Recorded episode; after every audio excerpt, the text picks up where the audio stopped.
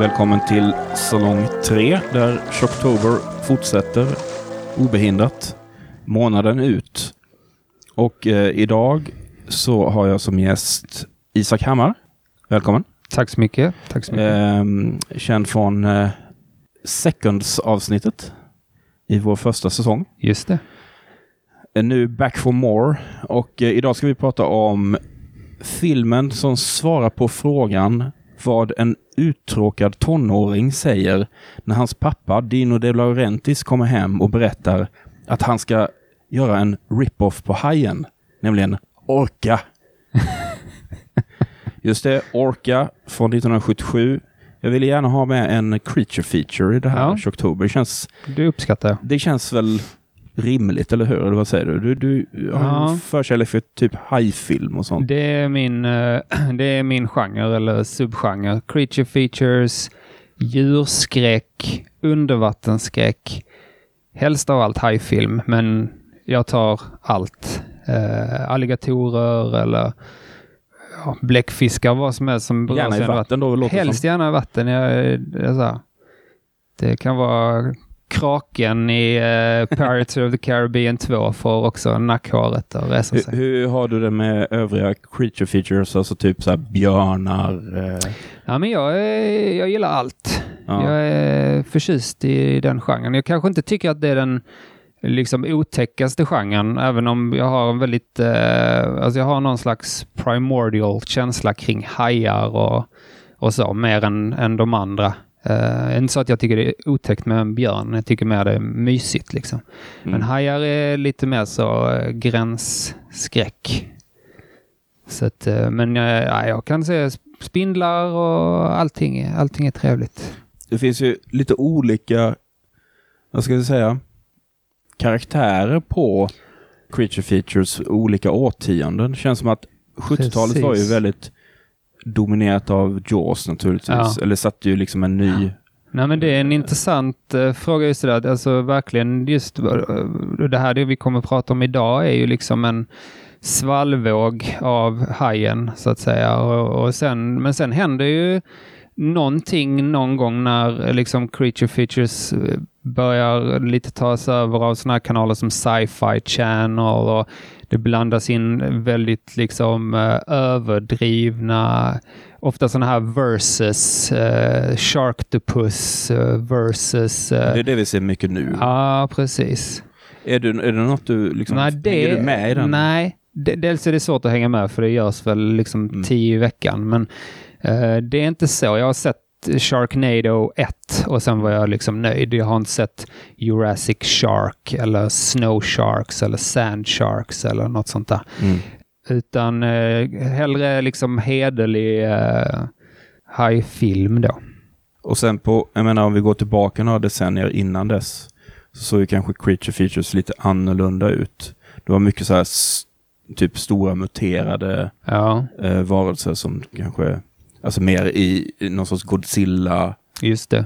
Ja, precis. Och sen har vi ju liksom lite så eh, Jurassic Park förstås och den Ja. typen av, men men eh, nej, det är klart det finns, alltså det finns ju lite av eh, Alien, eh, är ju liksom också, Alien brukar ju säga så liksom att den också är inspirerad av Hajen och, och så. Så att det finns ju liksom en crossover med science fiction som på ett sätt är ganska naturlig.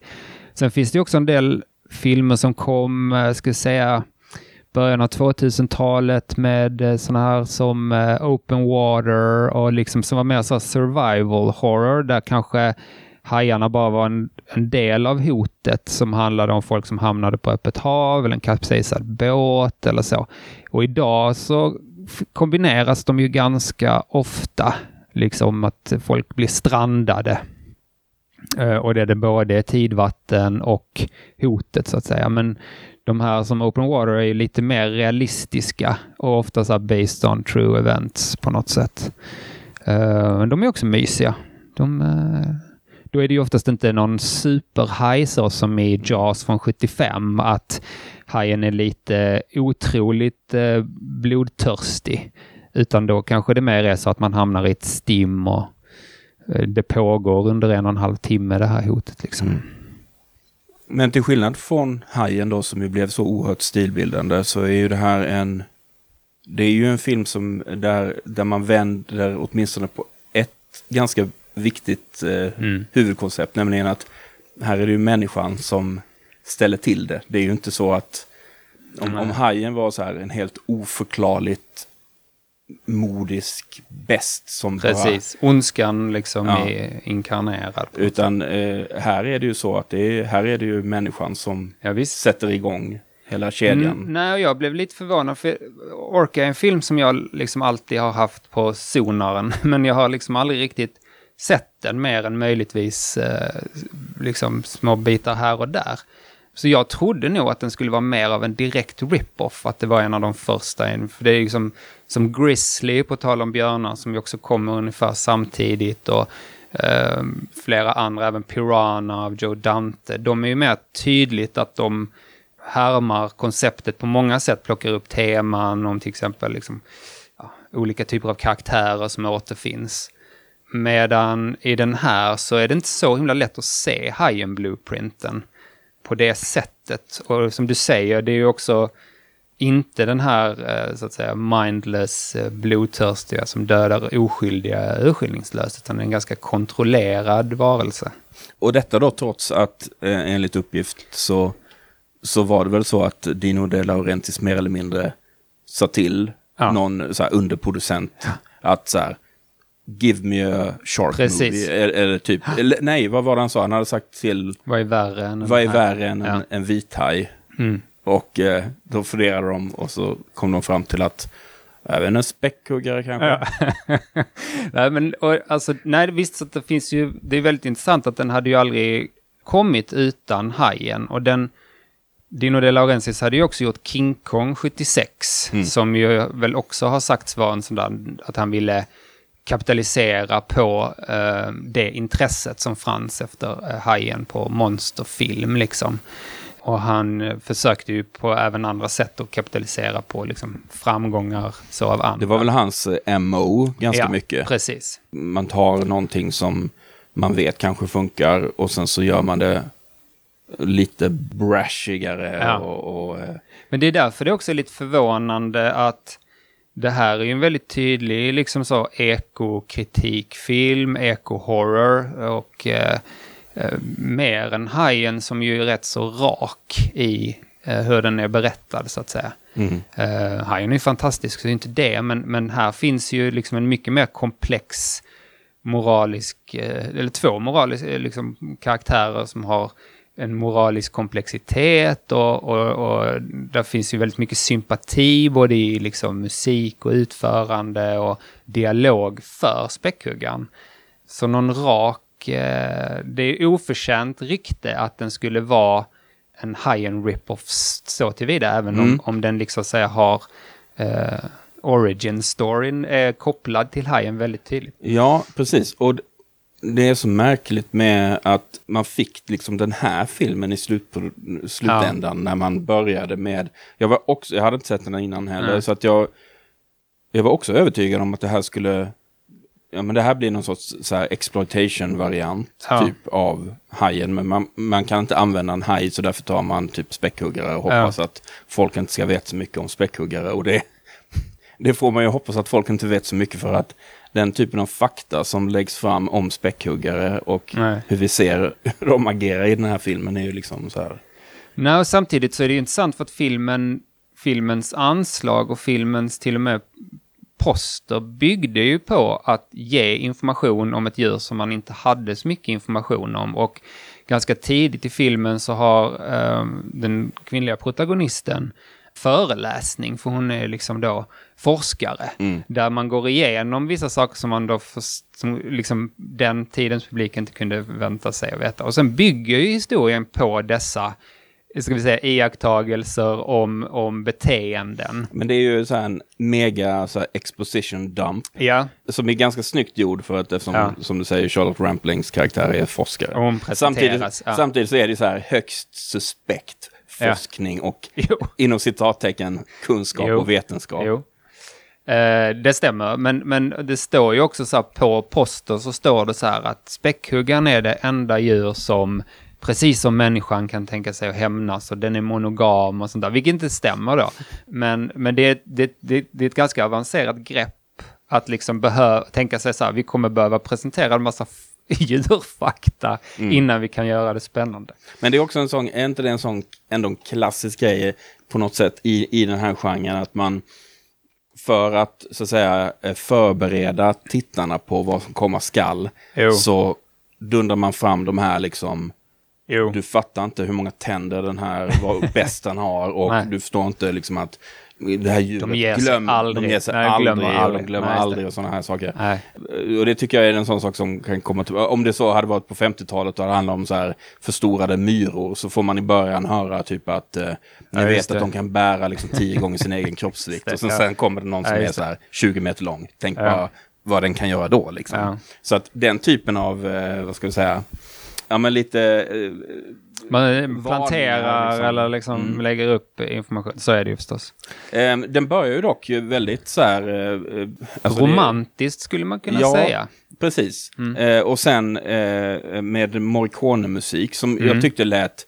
Jag måste säga att jag, inte, jag var inte jätteförtjust i musiken för att... Eller Morricone är alltid, han har en, en, en verkshöjd liksom. Ja. Men första styckena lät som att de var tagna från någon, så här, någon Giajo-film eller någonting. Ja, ja. De här liksom, ja. kvinnliga eh, sångpartierna. Ja. Och sen så var det ju som någon sorts eh, John Williams eh, rip-off. Ja, den är ganska sprättig, men där är den här, um, vad man kanske skulle kalla för The Orca Theme, som är väldigt melankolisk. Mm. Så det bidrar ju också till den här ja, man skulle kunna säga att filmen är lite kluven mellan att för bitvis så får ju Orkan spela rollen av en slags ständigt betraktande, kalkylerande mördare som liksom hela tiden befinner sig precis utanför ljuset, som, liksom precis som Jason eller någon som allt, allestädes närvarande på något sätt. Och ibland så är det mycket mer den här sympatin för eh, det faktiska djuret och eh, situationen. Mm. Eh, filmen, jag tycker inte filmen liksom riktigt ror allt detta i hamn dock. Nej. Men eh, det är ändå fascinerande bitvis. Lite kort sammanfattningsvis då om den här, om handlingen. Om man hårdrar det så handlar det om en ganska obetänksam, lite girig fiskare slash sjökapten Ja. Som spelas av Richard Harris. Och vi befinner oss i typ Newfoundland ja, eller Nova Scotia mm. någonstans här. Är det Newfoundland? Ja, jag tror det är det. Ja. Mm. Och, eh, De åker upp mot Labrador. Eh, så är det. kusten. Och eh, han har fått för sig att han ska fånga en späckhuggare, va? Först ska han väl fånga en haj? Ja, just det. Den här eh, otroligt korkade idén. Ja. Eh, vi fångar en vithaj till och, och säljer till ett akvarium. Just det. det som historiskt aldrig har gått Nej. med vithajar just, de dör alltid. Det är inget, det är inget akvarium, Nej, akvarium i världen som har lyckats ha en vithaj levande mer än ett par månader. Men det ska han göra i alla fall.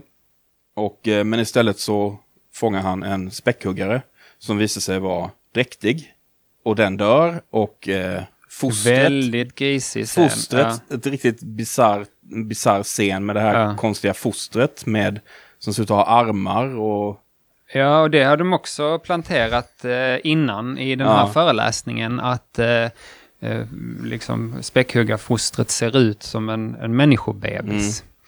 Och, eh, och eh, eh, det, det leder kanske till en, det mest bisarra ögonblicket i hela filmen när han när de så spolar ja, över just det. bord, ja. det här fostret med någon sorts eh, Han klarar inte av att det ligger kvar för han, han ångrar sig nästan omedelbart, vilket mm. också är, är ganska ovanligt. Alltså, backa lite här för att det är intressant med Harris som jag trodde dels skulle vara en mycket tydligare Ahab, Kapten Ahab-karaktär. Där det finns en poster, en bild på som används som poster som är väldigt så Moby Dick-inspirerad. Det är ju väldigt Moby Dick. Eh, ja, alltså. det är det ju, fast han, det är inte han som är besatt av hämnd, utan det är en slags omvänd eh, Moby Dick-historia där det är valen som är besatt av hämnd. Liksom. Fast det är ju samtidigt så är det ju i så fall då Harry som är, han blir besatt av att bli utsatt. ja. ja, det kan man i och för sig säga. för det är han som ja. ändå liksom drar vidare. Ja. Men, eh, och sen så kanske man också skulle jämfört honom honom, där är några bilder där han påminner till och med ganska mycket om Robert Shaw, alltså Mm. Quint i, eh, i Hajen. Det var ju det man tänkte Ja, på direkt. precis. Ä- Ännu en så här eh, brittisk, Ja, alkad, Ja, de är lika sliten, ja eh, garvad. precis. Han är 46 när de gör den här och han ser ut som en sliten alkoholiserad. 55-åring. Ja, Och Charlotte Rampling är då med som forskare. precis. Eh, Men, men ja, för att återgå till handlingen bara kort så är det ju då så att de får upp den här av misstag och eh, ja, all, all, alla de dör. Eller de dör då. Och samtidigt så får vi då tro att eh, Hanen. hanen då i Ja. den här späckhuggarfamiljen Ja, ser allt detta ja, ni och eh, blir utom sig av sorg och Mm. eh, ursinnig och, och vill hämnas. Och sen går resten av filmen i princip ut på att han gör, gör verkligen sån riktad hämndaktion mot Ja. kaptenen och eh, hans besättningsmän. Så det som händer är ju att den här späckhuggaren på olika sätt tvingar ut Harris på öppet hav igen, för han vill ju ge upp. Vilket också var en oväntat grepp och en oväntad eh, karaktärs eh, liksom utveckling tyckte jag. Att han, han ångrar sig nästan omedelbart. Han tycker att han har begått ett övertramp mot det här djuret. Lite senare i filmen så visar det sig att han själv har blivit utsatt för en stor tragedi när hans eh, fru och barn blev påkörda av en eh, onykter bilförare och han liknar sig själv vid den att han har varit bilföraren för späckhuggaren. Vilken, vilken slump. Ja. Det känns som att den har så här tryckts in i efterhand, den Ja. lilla sido... Men det som eh, späckhuggaren gör då är ju att han ser till, eh, kan man säga, på, på lite olika sätt att den här lilla fiskarsamhället eh, eh, samhället också tvingar ut eh, Harris till konfrontation.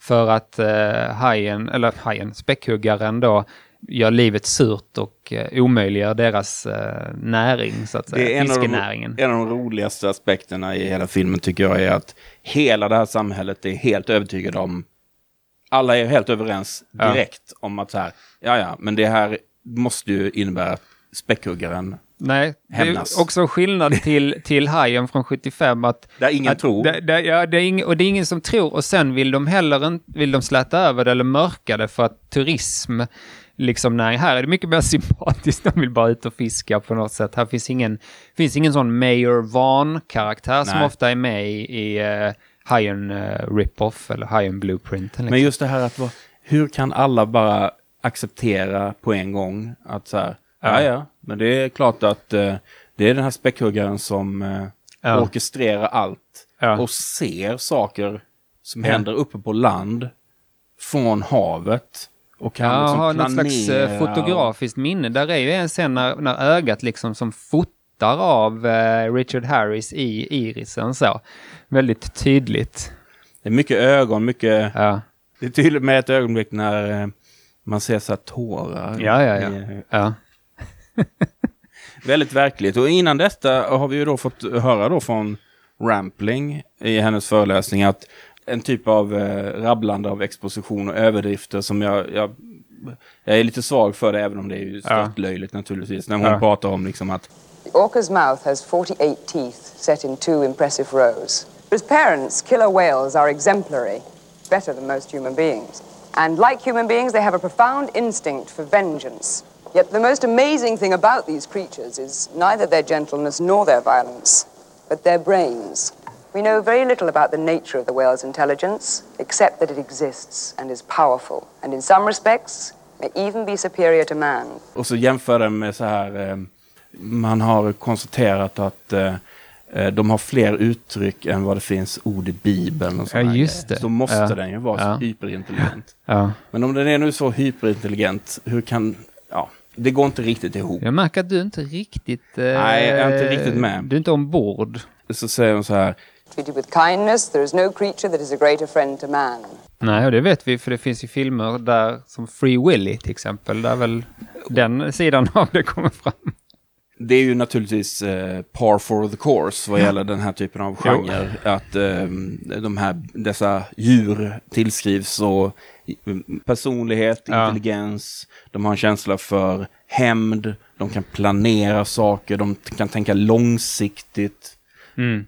Jo, och det får man ju säga att här, här tar de ju det väldigt långt för att en av sakerna som den här späckhuggaren gör för att, eh, skulle jag tro, då vända den här eh, fiskarsamhället mot Richard Harris är att den lyckas tända eld på ett, eh, ett, eh, ett olje- ja, ja, precis. Oljeraffinaderi. Ja. Och det gör den genom att först riktat slå av en, eh, liksom en, eh, ett rör så att det börjar rinna och sen så sprider sig elden via rören upp och så sprängs det. Och sen har de ganska snyggt fått in att den här eh, späckhuggaren då gör sina hopp i vattnet nedanför detta som i någon slags eh, hån. Ja, men så triumferande. Mm. Väldigt Och det, triumferande. det roliga är ju att det klippet på späckhuggaren när den gör den här liksom Ja. eh, segerhoppet. Ja. Det, förutom att det är ju, det blir jättetöntigt på något Ja. sätt. Men jag lovar, just exakt det klippet använder de kanske 20 gånger Ja. i filmen. Ja. Och de bara så här uh, kompostade över, Precis. över vilka s- situationer som helst. Så bara. Identiska. Det är som ett dataspel liksom. Nej, men det kanske man också ska, ska säga här att till skillnad från hajen där man så att säga döljer hajen väldigt länge och använder sig av liksom andra typer av eh, effekter och det som jag tror de flesta vet så var det också för att de strulade så mycket med hajen Bruce så att man var tvungen att använda eh, liksom andra effekter på ett sätt. Men det blir ju effektivt. Här så får man ju se väldigt mycket späckhuggare och det är ju för att de finns i redan 77 så finns det ju många späckhuggare i eh, fångenskap. Och så därför är det ju liksom ett helt, alltså späckhuggaren är mycket mer närvarande än, än andra creatures eh, i sådana här filmer. Ja, det är ju det I måste varit Grizzly en... till exempel så får Ja. man ju typ aldrig se björnen, för när man väl får se den så önskar man att de inte riktigt hade visat Ja. den. Men, nej, men det, det är väl en av de stora fördelarna med att göra en film om späckhuggare eftersom Mm. där kan de, jag tror nästan alla undervattensscener är väl tagna typ Ja. på Disney, eller inte kanske Dis- Disney World, vad heter det? Seaworld, SeaWorld eh, och de ja, här ställena. om det hette det. Eh, disgraced Ja, eh, ställena. Precis. Eh, men det var, det här var på den gamla tiden liksom. Ja. Nej, men, och sen så är det ju också så att de, de konstruerade späckhuggarna, alltså de dockorna och de här Mm. modellerna och det, de ser ju riktigt bra ut. Alltså i de här eh, vissa... Där är några där det, där det är tydligt att det mest där det ser ut som en sån här eh, flytleksak som man har på stranden. När de liksom bara så här knuffar fram den. Och även något eh, mot slutet när Ja. eh, någon harpun träffar, så som att det går rakt genom papier-maché. Ja. Den, den kan man ju också säga att till skillnad från hajen där varje mm, offer, eh, hajoffer är väldigt liksom eh, sinnrikt konstruerad och liksom eh, ganska olika. Så är här ju inte så mycket skicklighet just vid attackerna. Jag tycker att de var väldigt plötsliga och man märker att de inte riktigt har vågat visa upp sin, eh, sina effekter. Liksom, det är inte så många som dör faktiskt, men, men de som gör det gör det väldigt abrupt och sen är det ganska så snabbt Ja, men det, det blir också ganska oceremoniellt eftersom Ja. filmmässigt så är den ju så är det gjort på ett ganska märkligt, eh, nästan lite avtrubbat sätt. Att man, Ja. Det är väldigt lite så här närbilder på reaktionsbilder på folk när de ser att det är någon som blir tagen. Ja. Och Just det. efteråt så är det liksom ingen som sörjer, utan folk bara går vidare. Och så Nej, pratar man aldrig om de karaktärerna Nej. igen. Det är flera sådana tillfällen där det är så här, Ja. någon blir bara så här, "Hopp." Och det var också så att de karaktärerna som strök med var inte riktigt väl, så väl presenterade, så jag blandade ihop till exempel två, en som heter Paul och en som heter Ken. Och sen så när den ena då så kom jag, var det den personen som hade varit med i början? Så det är ganska mycket, man får säga, det är ganska mycket ljus på Richard Harris och i viss del också Charlotte Rampling, men Harris är ju är ju, tycker jag, eh, charmig och har väldigt mycket screen presence och gör ganska mycket av den här rollen ändå. Mm. Han, Du ser inte eh, riktigt lika Nej, jag är inte lika. Jag Nej. tycker han är en big ham. Ja, okej. Men, ja. ehm, ja, men jag tyckte nog att han, eh, han, Nej. han... Jag tyckte han höjde det här lite från en det här utan honom tror jag att den hade... Han tar det verkligen på eh, allvar, det får Ja, man ju säga. Han, det är lite han, production value att ha honom i bild Ja. tycker jag. Jag tror bara att jag är lite så här... Eh, jävligt trött på den typen av...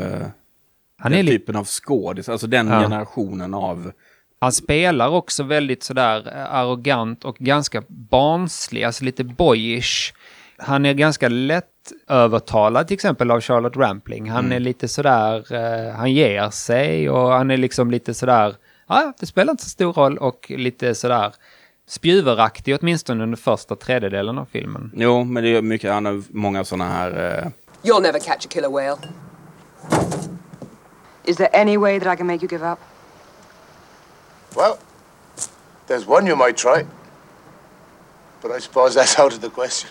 han tar ju ett snack med lokala prästen också. Ja, Father, ja just det. can you commit a sin against an animal? Han tar det väldigt lugnt, prästen. Mm. Nej, inte så farligt. Är man kanske fiskarpräst så Mm. har man varit med om. De skulle ju haft en sån scen från, jag läste Moby Dick nu för inte alls länge sedan. Där är ju en sån här där eh, prästen pratar om Jona i valfiskens buk som är en sån här riktig eh, fire-predikan. De skulle haft en sån istället. Där, En sån scen. Om man nu får önska. Jag tänkte på en sak där med kopplingen till hajen också. Det är ganska roligt att båten i hajen heter ju Orca. Alltså Quints båt heter ju Orca. Just det, det hade jag glömt bort. eh, och anledningen till det då ska ju vara att det enda djuret som inte är rädd för en vithaj är en orka och därför heter hans båt det. Och i den här är det ju ganska roligt för det blir ju liksom en slags eh, metakommentar när eh, Charlotte Rampling då är ute och, och försöker fånga de här späckhuggarljuden tror jag det är. Och sen kommer ju eh, Nolan, alltså det vill säga Richard Harris, på jakt efter att han ska fånga den där vithajen. En ganska snygg scen tycker jag då, med när hajen kommer eh, och, och dessutom då stöter till den här eh, Ken eh, som är hennes forskarassistent så han trillar i vattnet väldigt klumpigt och så kommer hajen. Det som händer då är ju att en, en uh, späckhuggare kommer och eh, ja, tar livet av den här vithajen Med en stöt. med en stöt och bara krossar den lite så då. Det, så det kan man ju säga är liksom Ja, det är en, det är en så. sån här metakommentar. Det som sen händer i Hajen 2 är ju att den börjar ju med att ett stort eh, späckhuggarlik flyter upp på eh, liksom stranden. Och så där är liksom en sån här eh, jabbar mot varandra lite så, vilket är... battle. Ja, precis. Det stöddigaste djuret. En beef som Ja. pågår genom Sen kom, eh, det ju då, sen kom det ju liksom då aldrig någon Orca 2, även om det fanns något bisarrt rykte om att De Laurentiis ville göra en King Kong vs Orca. Mm. Det hade kanske funkat bättre idag då. Jag tror det. Men eh, jag tänkte också på det här med motivet att eh, eh, Orkan då, späckhuggaren, eh, vill ha hämnd. Och söker hämnd. Det motivet, det dyker ju inte upp i Hajen-filmerna förrän i fyran. Fyran, just det. Så de tar ju längre tid på sig, men Orkan Ja. har, det, det har det direkt. Liksom. Just det. Den heter väl The Revenge. Jaws The Revenge, fyran tror jag.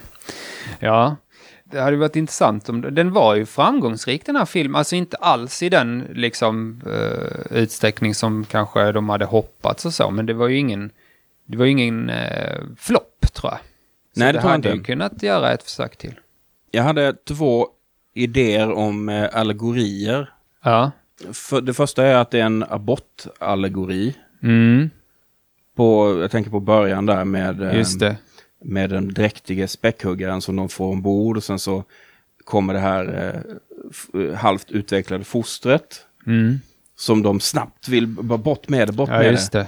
Men i den här allegorin så kan jag inte riktigt bestämma mig för vem det är som är pro-life. Är det, är det liksom späckhuggarhanen Ja, eller är det Harris? irländaren verkar ju inte vara pro-life. Nej. Så det är kanske lite motstridigt på 70-talet. Ja. Precis. Så det var den ena allegorin. Ja. Det kräver lite jobb kanske, Ja. men jag tror ändå man kan... Work for the movie. Mm. Det skulle kunna bli ett så här paper på filmvetenskap, C-uppsats, Mm. eh, om de scenerna är där. Mm. Eh, och den andra allegorin som tänkte jag på var eh, terrorismallegori. Jaha. När eh, Orkan terroriserar och sänker båtar och sådana här saker. Just det. Och där är det också olja inblandat. Och så här, jag tänker att 70-talet, mycket så här oljekris och Ja. Och mycket terrorismdåd och sådana här saker. och, Mm, eh, kan vara.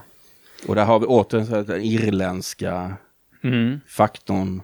Han är ju då irländsk-amerikan i Kanada. Just det. Och så de vill ha honom därifrån. Han vill ju egentligen hem också säger Ja. han ju. För att han, han motiverar ju sen det här att han ville fånga späckhuggaren var ju för att betala av sin båt och faktiskt lämna USA. Um, ja, om det kan ligga något i det. Jag, jag tänker det är ganska... Där finns um, både den hajen från 75 och den här har ju liksom har man ju påpekat att det finns en liknande, att de är inspirerade av Ibsen, en folkefiende. Eh, det här med liksom när en, en community eller ett samhälle liksom försöker att tvinga någon i en viss riktning. Mm. Och det andra är ju att den här finns något nästan western-drag i den. Det här med liksom hotet som finns utanför liksom den lilla frontier town och att liksom på något sätt samhället tvingar ut cowboyen i konfrontation med det han skulle liksom... Precis, en sista eh, uppgörelse. Och det är ju inte så konstigt med tanke på att de som har skrivit den här, de jobbade ju för Sergio Leone. Mm. Så det är ju han, uh, ska vi säga, Luciano Vincenzoni som skrev på Den gode, den onde, den fule och Sergio Donati som skrev på eh, Once upon a time in the West. Och det är ju liksom Dino De Laurentiis, de jobbade ju en del för honom, de gjorde ju också den, den härliga Hårda bud med Arnold Schwarzenegger, Raw Deal, som ju också De Laurentiis producerade. Så att ehm, det är en intressant skill, eller vad ska man säga, talenten på, på uh, manusförfattarna är ju ganska stor. De har ganska Och vi ska starkt säga att övre. den, den är regisserad av Michael Anderson som Ja. väl i alla fall vid den här tiden var mest känd för Logan's Run Logan's som kom bara året innan. Ja. ja, det var den som jag har sett av hans, tror jag. Jorden runt på 80 dagar gjorde han någon version också som väl är en, en klassisk tror jag. Det är också intressant att den här filmen utan att erkänna det är ju baserad på en bok eh, av? Arthur Herzog. Som eh, även skrev The Swarm, som också var en sån här film som kom liksom lite i hajens... eh, Ja, det där är ju också en sån här eh, creature, eller Nature Strikes. Back-rulle. Ja. Ännu mer kanske än Creature Feature.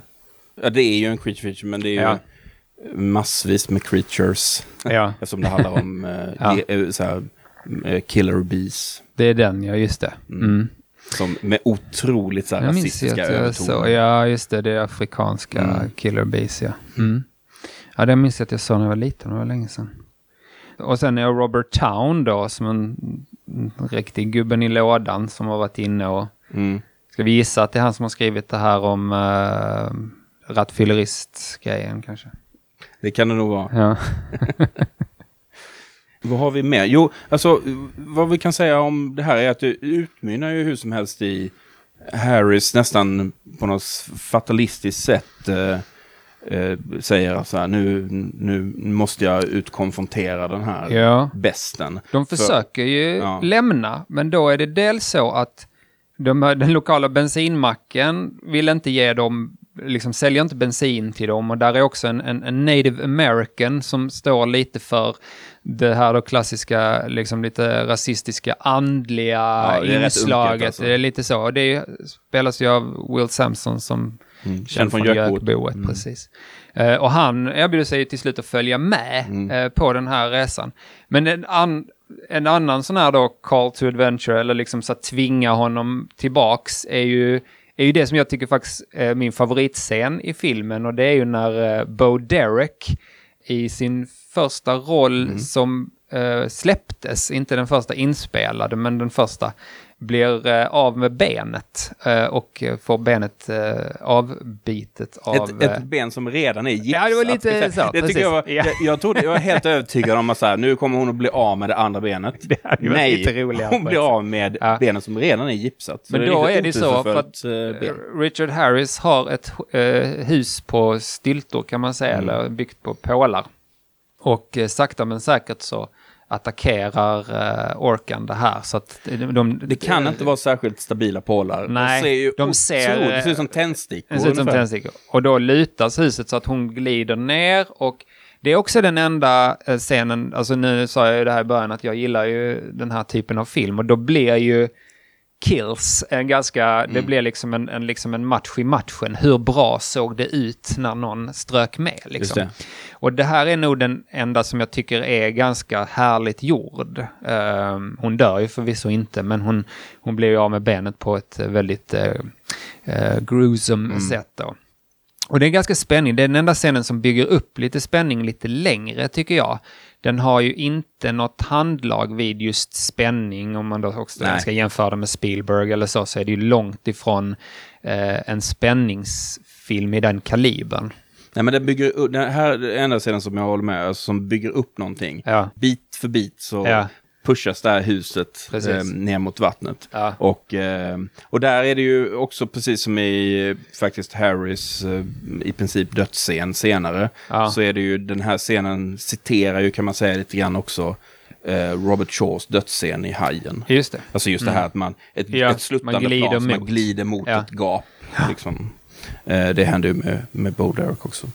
Eh, men allt efter, efter allt det här har hänt då, det har hänt en massa saker, så ger de sig till slut ut och så hamnar de ju uppåt eh, norr. Mm. Eh, det blir fler och fler eh, isflak och isberg och, och grejer. Det är Eh, lite oklart, men de följer ju på något sätt efter.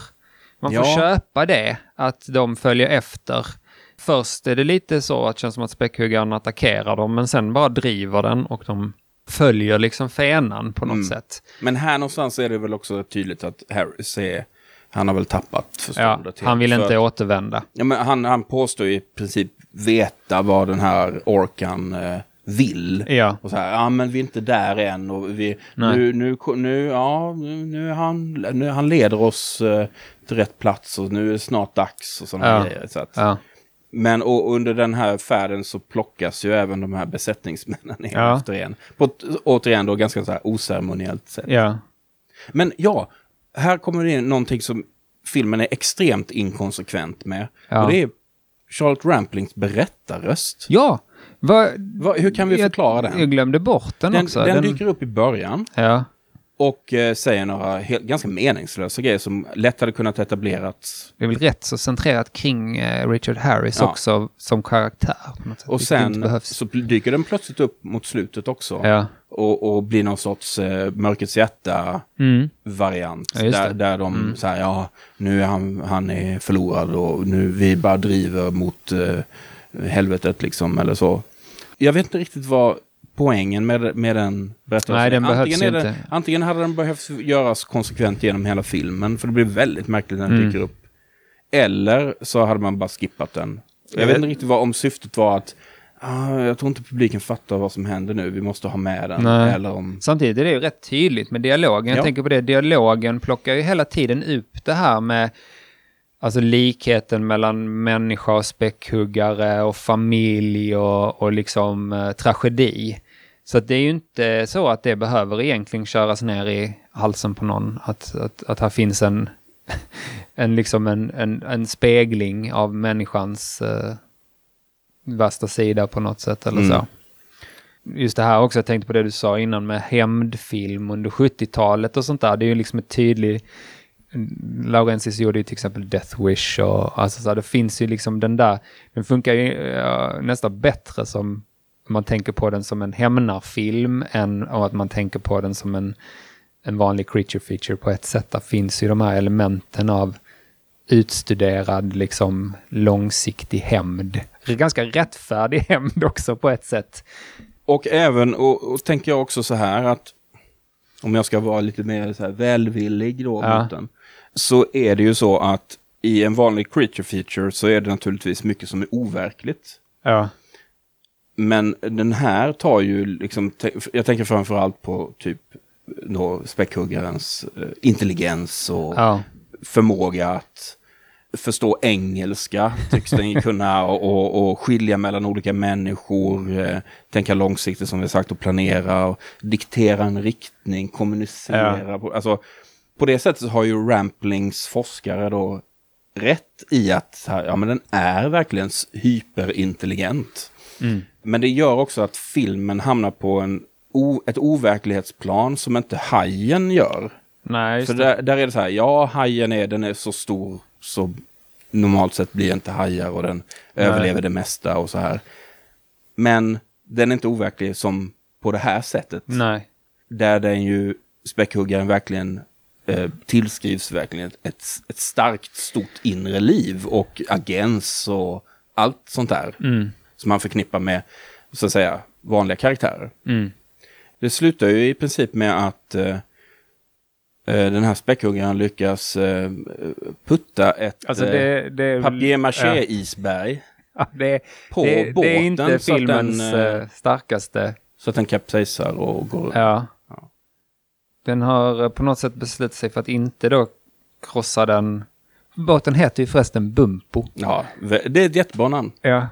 Eh, men nej, det är lite märkligt och då tvingas han ut. eh, den här eh, Native American följeslagaren, han blir krossad av is. Också ganska, någon, någon liten gruesome scen där man får. Mm. Och sen så hamnar ju då Richard Harris, Nolan, på ett, ett isflak. Ja, och Rampling också.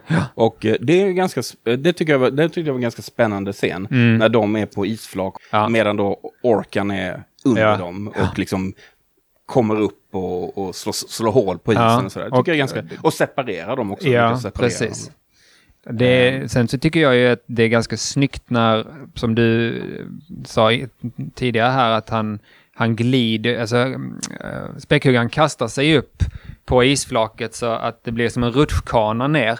Men istället då för att svälja eh, mm, Richard Harris som man hade kunnat tänka sig om man hade velat att det skulle se ut som i just Hajen, så eh, cirkulerar den ganska snyggt runt tyckte jag, liksom leker lite med honom. Och sen, det var oväntat, så snärtar den iväg eh, honom med bakfenan och eh, krossar honom mot ett eh, isberg kan Ja, man det säga. var högst oväntad död får Ja. man säga. För övrigt så använde han ju den här fenan tidigare Ja. som att, att vinka så här. Ja. Den här vägen ska vi. Och där är några sådana spår som jag undrar, tänkte på du på det här, att eh, Nolan bygger en docka av sig själv. Ja, Vad, hur tolkade du det? Alltså det gör han för att försöka lura honom, men, men, men det. går inte på det. Det är det som är poängen med scenen. jag fattar För han inte sätter riktigt. på liksom en sån mysig fiskartröja och eh, någon slags folie på ett ansikte och en hatt. Och sen går han där och är lite alkohol, eller han är liksom lite berusad, det är det väl? Jag, jag vet inte om, om syftet är att locka dit späckhuggaren för att döda den. Ja, och sen ångrar han sig. Så, eller nej, nej, jag vet inte. Och sen var det en annan grej som jag såg när jag såg den andra gången.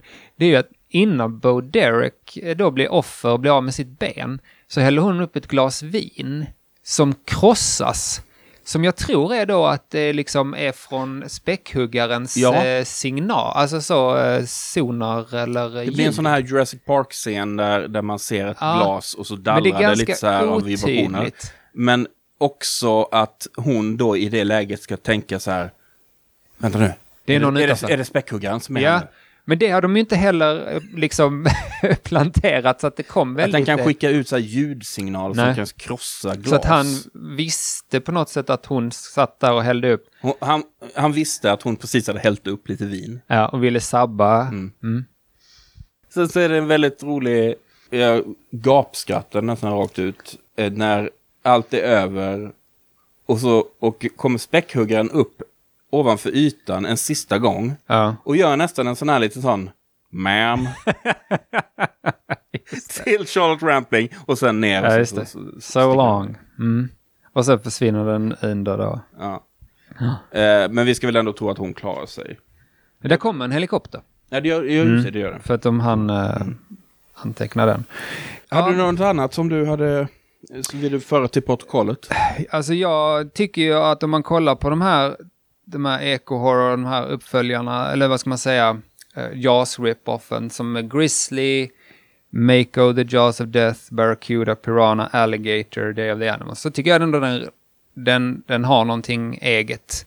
Och eh, jag tycker nog ändå ganska mycket om den. Jag, man, jag är ganska tålig mot lite smådåliga effekter. Jag kan blunda i rätt tillfälle och så här. Och jag tycker, jag tycker nog den har en ganska intressant kärna någonstans. Och sen så får man inte riktigt... Man hade kanske också velat se den där B-filmen som vi båda förväntade oss att se på ett sätt. Vad hade, de, vad hade det blivit av det om den hade varit en riktig grizzly eller en riktig piranha istället. Men det är det inte nu. Det är Nej, någonting annat. Ehm, vi ska avsluta här och eh, då gör jag det genom att fråga vem hejar du på? Alltså, jag hejar ju lite på, alltid lite på monstret i sådana här filmer. Och det är ganska lätt att heja på späckhuggaren här. Det är ju tydligt att man ska ha sympati för den. Det är den som har blivit utsatt för en oförrätt. Eh, det är, eh, så att säga, den tragedin ligger ju där. Så att på ett sätt hejar jag ju på, all, på späckhuggaren och jag hejar ju alltid på ett sätt på att eh, monstret ska get its day på något sätt, will have its day. Men, eh, men inte rakt igenom kanske, så det, det, det blir nog ändå Charlotte Rampling på något sätt, även om hon sviktar lite i sina övertygelser tycker jag och blir lite, tråkigt nog, lite betuttad i den här spolingen. Eh, gubben som spelar en spoling, eh, så tycker jag hon är ju ändå forskare. Det är ju någonting sympatiskt över det. du då? Ja, jag får, jag får nog, då får jag lägga min röst på ehm, den hämnande späckhuggaren. Ja, ja men det är bra. Mm. Eh, om inte annat för att liksom den här möjligen helt unika intelligensen. Det, det verkar ju inte som att övriga späckhuggare har samma intelligens då. Som Nej. den. Fast å andra sidan så hamnar de, har de kanske inte hamnat i samma situation. Men jag hejar hur som helst på den Ja, men det gör du rätt i. Mm. Och sen, eftersom det är Shocktober, så Mm. fyller vi ett eh, litet protokoll här om eh, eh, guldpentagram. Mm.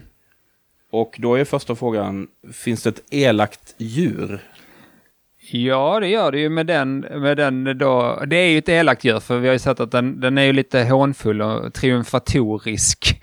Eh, och eh, att den biter av benet på Bo Derek tycker jag, det, det så att säga, det tip the scales av att det är ganska lite elakt. så här. Ja. Eller sadistiskt, det är liksom så här. Alltså, Men det är ju- har gipsat benet. Ja. så Jag tror jag knipsar. Men vi har ju pratat om det, att det inte det är inte nödvändigtvis lika elakt som andra djur i den här genren. Men vi får nog sätta ett, eh, ett pentagram där. Ja, och, och även eh, kanske vithajen i början var ganska elak. ja, just det. Mm. Ja, vi får säga ett pentagram där. Ett ondskefullt barn. Där är väl inte något barn i bild, är det det? Nej, skulle vara det här fostret då. Ja, Men det är nej, Nej. Det, är stretching it. satanistiskt eller ockult innehåll eller tema. Inte det minsta. Nej. Bygger det på en myt, en saga eller en vandringssägen?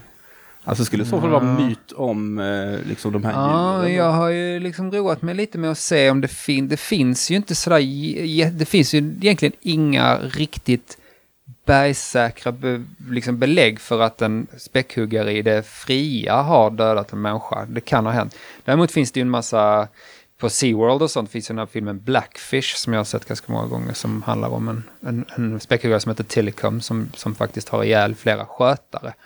Så jag tror inte att det finns den här liksom uh, jättemyterna kring folk som har dödats. Nej. Uh, finns det en kniv Ja... på, på någon prominent plats? Nej, inte så Nej. prominent tror jag. Kniv, eh, tänder. Där finns ju en harpun. det? Ja, Stilig. Men, eh, harpun. Ska vi... Nej, kan inte riktigt Alltså, räkna. är det, jag känner vi kommer inte få några pentagram, så är det något gränsfall vi kan tigga oss till ett så... Ja, jag kommer inte ihåg om där är någon kniv. Vi sätter en halv för harpunen. Det är väl nämligen en sån gammaldags harpun. dessutom. Ja. Serie eller massmördare? Nej. Nej. Han beter sig ju lite som en, en som sagt, som en, en Jason eller en nästan ännu mer som en sån här eh, Max Cady från Ja. Cape Fear som så här uh, gaslightar. Ja. honom. Fast där, i och för sig som du sa, alla var ju med om, om detta, att det är ett reellt hot. Ja, jag tror vi hoppar över den. Ja. Eh, finns det några effektiva jump scares? Eh, där är en, jag tänkte lite på det, där är någon där den kommer upp ur vattnet precis eh, innan Bo Derek-scenen. Mm. Är man uh, lättskrämd så kanske. Jag vet inte, vad säger du? Jo, alltså... Jag, Där är ju Jag- i jag- att den hoppar upp och tar några Ja. ganska så. ganska abrupt. Ja, Just. så får... Jo, det får man ändå Ja, säga. vi, Man får ge den en. ja, jag tror det. Eh, based on a true story? Inte vitt jag vet. Nej. Är den baserad på en bok, en tweet eller en dröm av Stephen King? Nej. Nej. Och jag tror inte han har, väl, har skrivit något som är så här verkligt. Har han skrivit du kanske har bättre koll på honom än vad jag har, men har han skrivit någonting som är så här i havet? Eller det typ eh, Nej, inte den det. typen av... Det borde ju vara något kring Ja, med Maine-kusten, tanke på- men jag tror inte det. Det kommer säkert folk att bli arga på oss för att vi inte kommer Ja, på men det är bra. Innehåller filmen en korkad eller oförstående polis eller annan myndighetsperson? Nej, det gör det väl inte. Nej. Alltså, där är, ju, eh, där är ju en som är lite i konflikt med honom som liksom är på något sätt eh, eh, kan man säga chefen för fiskerinäringen och så. Men han är ju ganska lugn och sansad och där är det ju Richard Harris som är, är den korkade så. Så där är, nej, återigen tillbaks till det här med jämförelsen med hajen. Där är inte nödvändigtvis de jätte, liksom, typerna. Nej. Okej, men då landar vi på två och en halv. Ja, vi får nöja oss med det. Pentagram. Ja, Mm. det får vi nöja oss med. Det här var alltså Orca från 1977. Eh, Isak, tack så mycket för att du ville vara med och snacka om denna härliga film. Tack så hemskt mycket för möjligheten att göra så. Och vi säger hej då! Hej då!